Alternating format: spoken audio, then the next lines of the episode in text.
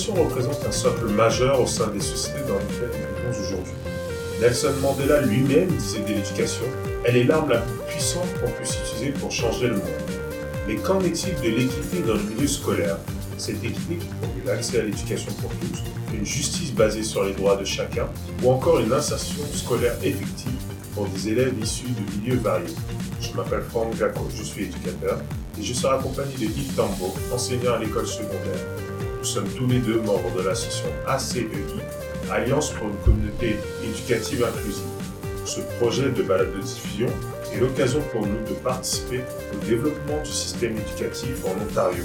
À travers différents témoignages et des interventions de membres de la communauté éducative, nous tenterons d'apporter une attention singulière à l'équité en matière d'éducation, du rôle de l'enseignant à la place de l'élève et en passant par la participation des parents, quel est le juste équilibre?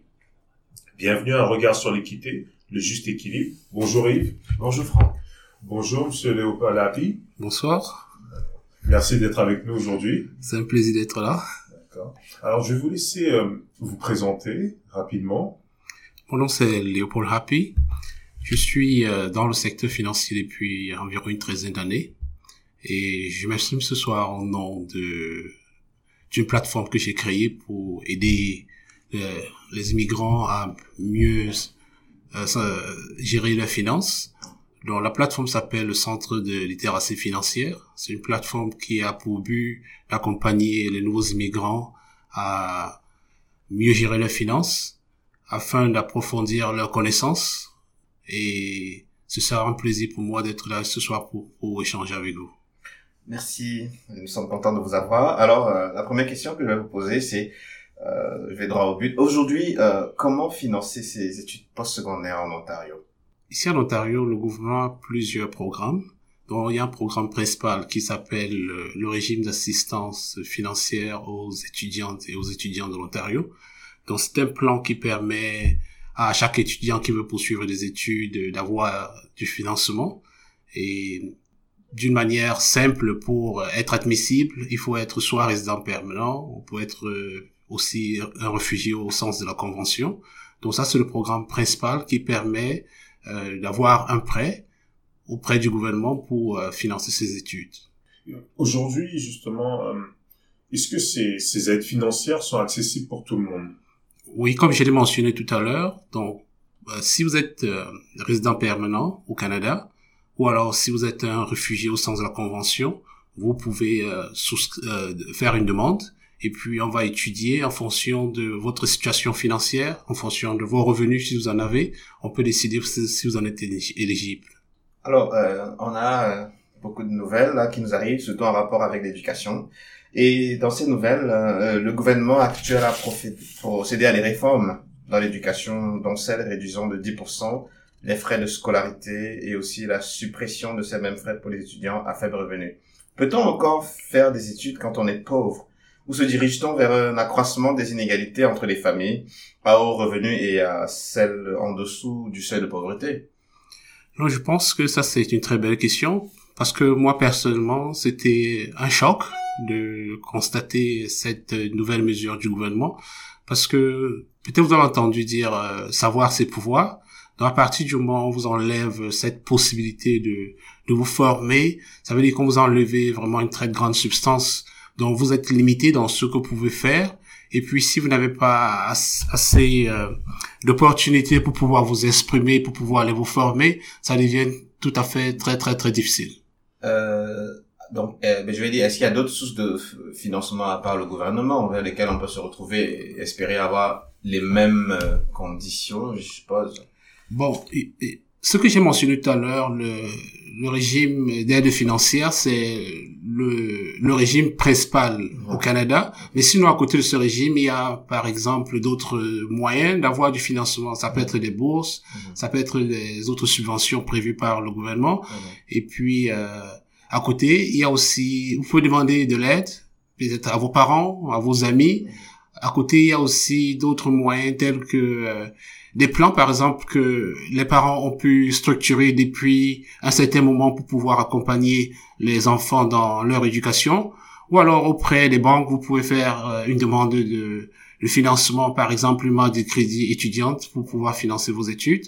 Il y a aussi des gens qui, certains, certains gens qui aspirent aux études, qui peuvent euh, travailler pour soi-même payer ses études. Justement, au niveau des banques, comment ça se passe au niveau des prêts étudiants?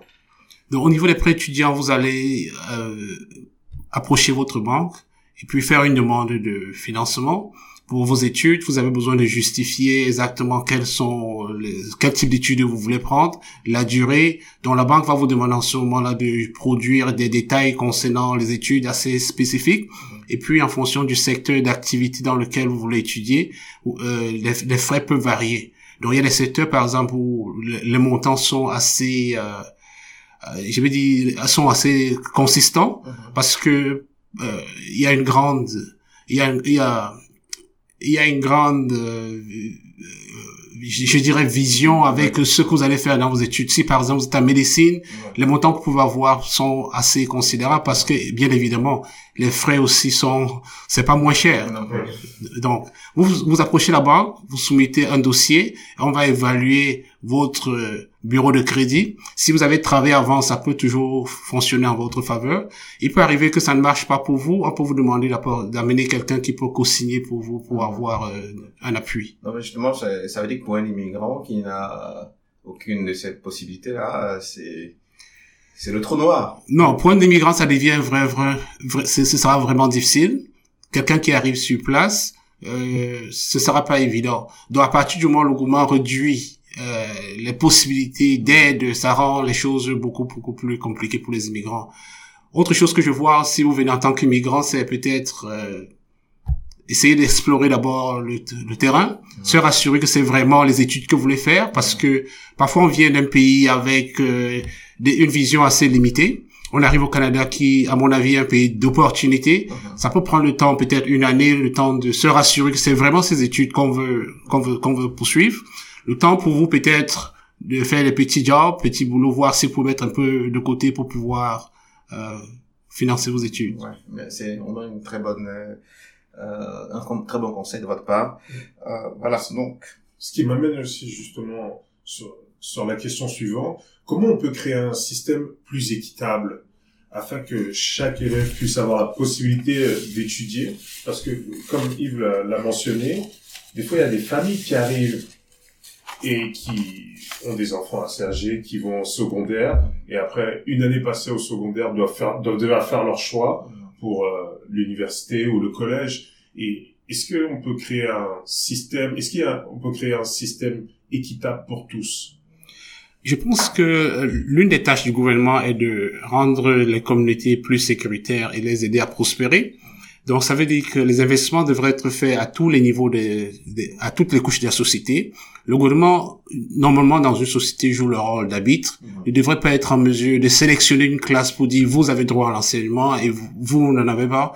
Si vous êtes démunis, vous ne devez pas être pénalisé. Donc, le gouvernement devrait jouer vraiment son rôle en accompagnant tout le monde donner la chance à ceux qui n'ont pas les possibilités de s'exprimer, d'aller aux études afin de bâtir une société forte. Donc, si on veut une société assez équitable, je pense qu'il est important que le gouvernement soit assez inclusif en tendant la main de tous les côtés. Euh, qu'est-ce qui empêche notre gouvernement de, de, de comprendre que c'est à lui de, de, prendre euh, ses responsabilités? Ah, Ok, ouais.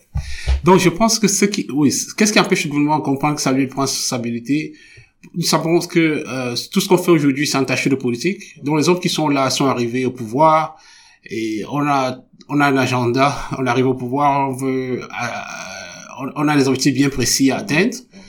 Bon, ne pas donner la chance à ceux qui ont besoin des études ou bien qui ont besoin de financement, c'est pour une, à mon avis, c'est pour des raisons très très politiques.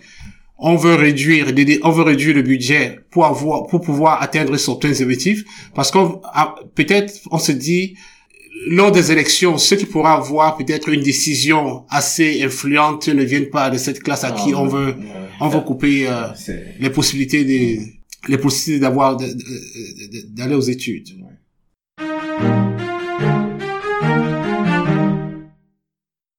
Le saviez-vous? Selon le ministère de l'Éducation de l'Ontario, les enfants dont les parents sont titulaires du statut d'ayants droit sont automatiquement admis à une école de langue française s'ils en font la demande. Afin d'être considéré comme ayant droit, un parent ou un tuteur doit avoir le français comme langue maternelle ou avoir lui-même été à l'école élémentaire ou secondaire en français.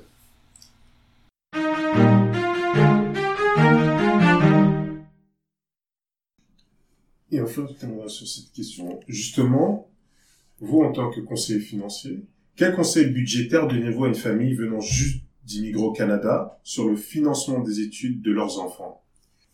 Pour une famille qui vient d'arriver au Canada, je pense qu'il faut prendre le temps d'observer et comprendre quelles sont les mesures d'accompagnement que le gouvernement a sur place.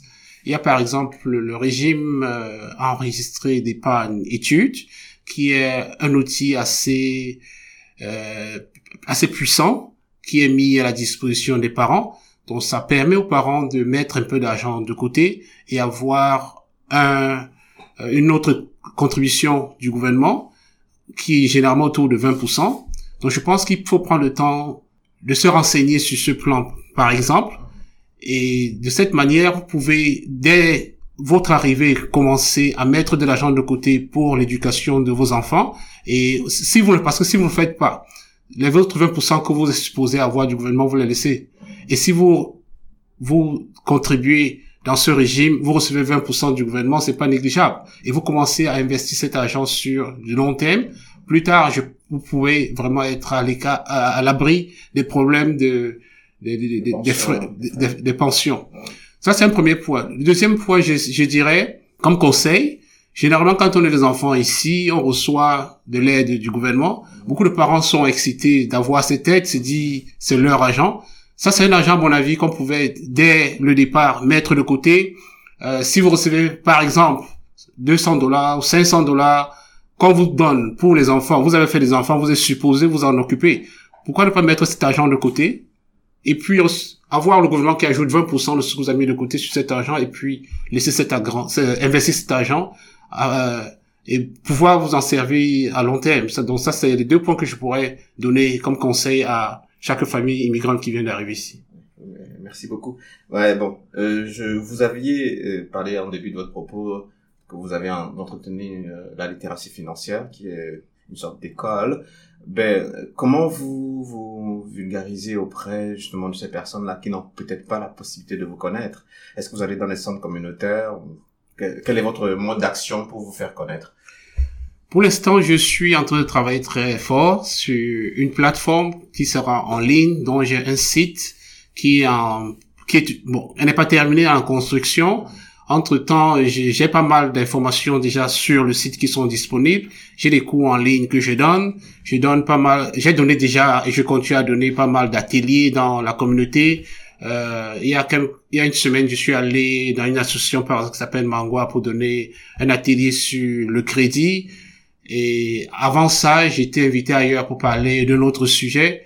Donc, euh, il y a pas mal de gens dans la communauté qui euh, qui me connaissent et je compte me faire connaître davantage. Donc j'ai d'autres produits que je suis en train de développer et je compte euh, utiliser euh, les moyens, les réseaux sociaux par exemple pour euh, faire parler de, de, de, ce que je fais.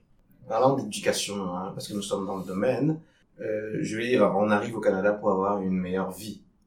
Et, ce que, je sais pas quelle est votre expérience, mais quels sont pour un parent qu'est-ce qu'il peut vouloir pour son enfant? Euh, Quelles sont d'après vous les, euh, des orientations qu'il faut donner? Est-ce qu'il faut se contenter de, sa petite position, de son salaire, euh, et, ou est-ce qu'il y a des façons de voir? On peut voir plus grand, et si on veut voir plus grand, quel est le cursus qu'on peut, comme parent peut conseiller à, à son enfant qui veut voir pousser loin et, et accomplir ce qu'il n'a peut-être pas pu en termes, en financiers Moi, je pense que le Canada, c'est le pays de l'abondance, je dirais ici. Donc, quand on est ici, on a toutes les chances devant soi. Donc, en tant que parent, être arrivé au Canada, on ne devrait pas juste voir au niveau de son nez, on devrait pouvoir donner les chances à, à ses enfants d'explorer toutes les opportunités. Moi, personnellement, je pense qu'en ce qui concerne l'éducation, il n'y a pas de prix. Donc, exposer les enfants à tout ce qu'ils peuvent faire, les soutenir Et on n'a pas eu la chance, nous par exemple qui venons de l'Afrique, d'avoir accès à certaines activités parascolaires parce que les parents, ça leur plaisait pas. On faisait plutôt ce, ce qui plaisait aux parents. Or, ici, nous sommes dans un environnement, il faut donner la chance aux enfants de s'exprimer, leur donner la chance vraiment de faire ce qui leur plaît. Je pense que les parents devaient prendre du temps pour, pour essayer de, de comprendre ce, ce qui peut passionner les enfants et les accompagner dans ce sens. Et puis, explorer vraiment le pays, explorer quelles sont les ressources disponibles. Même si le gouvernement fait des réductions, il y a toujours quelque chose. C'est, il faut se mettre, il faut s'informer pour voir qu'est-ce qu'on peut tirer de ce système pour pouvoir booster ces enfants, pour pouvoir les accompagner à atteindre leur potentiel? Justement, en termes d'information, là, on parle de financement des études, où on l'a pu aborder euh, récemment avec euh, euh, le fait de s'impliquer au sein des écoles, les documents qui sont mis à notre disposition. Comment, en fait, on peut aller chercher les parents à prendre l'information au lieu de l'attendre? Comment rendre les parents actifs? Que ce soit pour le financement des études, euh, l'implication dans les, dans, dans les choix scolaires de, de, leurs enfants. Moi, je pense que beaucoup de parents euh, qui arrivent ont beaucoup de défis. Parfois, il y a problème d'intégration au départ, il y a problème de langue, problème de comprendre le système. les aînés qui sont là, ceux qui sont arrivés avant, peuvent peut-être se constituer en aînés essayer de voir comment peut-être mettre des plateformes sur place pour essayer d'encourager les parents qui sont qui sont peut-être soit intimidés par le système ou bien qui ont beaucoup d'autres défis à affronter à comprendre euh, ou bien partager les expériences, partager ce qui a marché pour pour pour eux et voir si on peut accompagner les parents dans cette mesure. Et je, je comprends bien également que euh, les écoles essayent de travailler les parents, euh, motiver les parents. Moi, par exemple, je suis parti, je fais partie du conseil de, conseil scolaire de mes enfants et c'est par curiosité que je suis arrivé là. Et une fois être arrivé, j'étais surpris que euh, qu'on m'accueille ouvert, qu'on m'accueille à bras ouverts. Je croyais qu'il fallait être enseignant pour faire partie du conseil. Donc, ça parlait de bouche à oreille. On peut partager nos expériences, ce qui a marché pour nous, et amener les parents à comprendre que nous avons tout devant nous ici. Nous avons toutes les chances pour pouvoir euh, aller très loin. Et comme on dit en anglais, on est the sky is the limit. Donc, donner les chances à nos enfants, sensibiliser nos parents qui doit prendre, afin, afin qu'ils prennent leurs responsabilités. Justement, on va terminer là-dessus. Euh, il faut sensibiliser les parents, mais parfois entre les parents et les enfants, il y a un vide. On ne comprend pas, il y a une incompréhension. Comment aller chercher les enfants pour leur dire, ben voilà, euh, voilà, à, côté du système scolaire, il y a le parascolaire. Comment dans ce parascolaire, ça va pas être simplement euh, faire du sport, euh, combler le vide d'un samedi? Derrière ça, comment est-ce qu'on va développer le leadership et l'envie à ses enfants de pouvoir se dire, ben voilà, on a un maximum d'opportunités, ne, ne nous contentons pas de la porte d'à côté. Comment aller chercher ces enfants-là? Moi, je pense déjà qu'on devait essayer de d'assumer le fait qu'on a décidé d'immigrer au Canada. Généralement, en Afrique, on a une relation entre père et fils ou bien mère et fille. Il y a une certaine distance. Nous devons comprendre qu'ici, en tant qu'immigrants, si on veut s'en sortir, on veut que ces enfants aillent loin, on doit se, on doit revoir notre façon, notre relation avec nos enfants, essayer de les, essayer de fonctionner avec eux comme des amis, afin d'avoir un échange assez ouvert pour pouvoir communiquer. On devait pouvoir échanger aisément avec son enfant au lieu d'avoir une relation de une relation assez autoritaire comme on a eu comme on a eu euh, par le passé, euh, je vais dire avant d'immigrer ici, et de cette façon, à mon avis, on peut mieux dialoguer avec l'enfant, on peut savoir ce qui se passe dans sa journée tous les jours, on peut mieux comprendre ses besoins, ses envies, et je pense que de cette façon, on sera mieux équipé pour euh, pour l'accompagner. Je veux dire, le traiter comme un ami, ça ne veut pas dire que l'enfant va oublier sa place de sa, sa place d'enfant, on peut bien échanger, chacun dans le respect, dans un respect mutuel. Je joue mon rôle de papa, et mon fils joue son rôle de, de, de fils, mais en même temps aussi, on trouve un juste balance où on peut être amis, et de cette manière, on peut échanger. Je le comprends mieux et il me comprend mieux. Il faut pas couper le contact, puis créer des liens. Je pense qu'il faut justement créer des liens, et de cette manière, on va mieux euh, comprendre ce, ce qu'on peut faire pour son enfant, pour l'accompagner. Merci De de rien. votre attention avec nous, monsieur Happy. C'est un Merci. plaisir. Alors, merci d'avoir écouté ce nouvel épisode de Balade Diffusion, un regard sur l'équité, réalisé par l'ensemble de l'équipe ACI. Nos épisodes sont disponibles sur le logiciel spécialisé tels que iTunes, SoundCloud ou encore Google Podcast. Et pour plus d'informations, n'hésitez pas à consulter le site web de l'ACI au www.acicanada.com.